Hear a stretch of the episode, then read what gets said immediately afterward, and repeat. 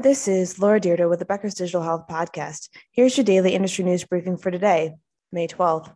First, the merger of Atrium Health and Advocate Aurora Health will advance digital health innovation, data analytics, and digital consumer infrastructure.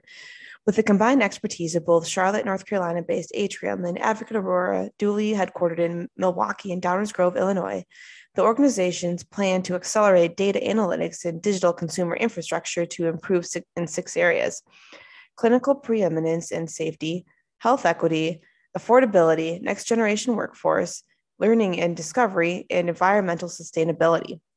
Eugene Woods, president and CEO of Atrium Health, said, quote, the world of healthcare as we know it is changing at warp speed, and it is rapidly becoming more digital, personalized, scientific, and complex. The strategic combination will enable us to deepen our commitments to health equity, create more jobs and opportunities for our teammates and communities, and launch new game changing innovations and so much more. End quote. The combination as two organizations which plans to transition to a new brand called Advocate Health announces plan to merge into a joint operating company May 11th.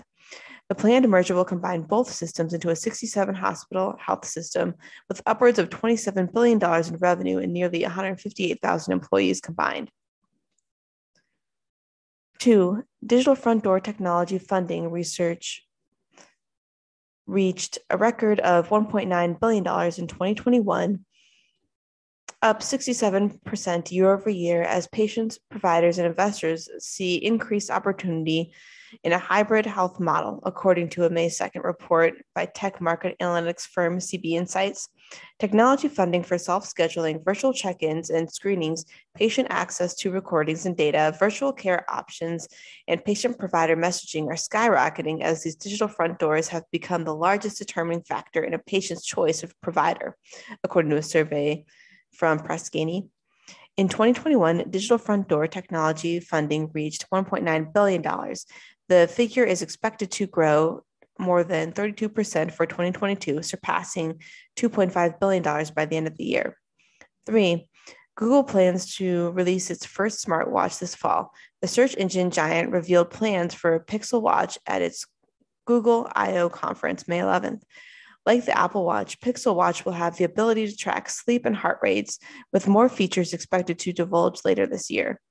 The global smartwatch market grew by 24% in 2021, according to a Counterpoint Research report.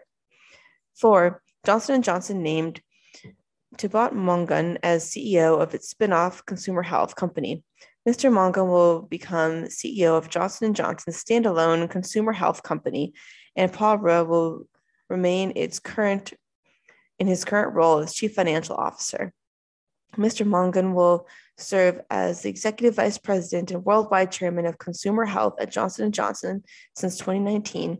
He will transition to his new position upon completion of the planned separation of the consumer health business, which is expected to occur within 2023. On November 12th, Johnson & Johnson announced the planned split off into two public companies, one for consumer health products and the other for pharmaceuticals and medical devices. The consumer health division will be comprised of four $1 billion mega brands and 20 brands that are each worth more than $150 million. Some include Band Aid, Tylenol, Neutrogena, and Listerine. Five, health tech company that collects and analyzes patient data said it plans to double in size in this next year after securing $20 million of investment. Chicago based Patient IQ landed a funding from Health Equities Partners and August Capital. The business intends to use the money to grow its patient outcomes platform and expand into the provider and real world evidence markets, according to a company's news release. The company serves 29 health organizations and collects information from more than 1.4 million patients using the data to help providers gauge their performance, predict outcomes, and better collaborate with one another. If you would like the latest in digital health and technology news delivered to your inbox every day, subscribe to the Becker's Health IT and CIO newsletter through our website at www.beckershospitalreview.com.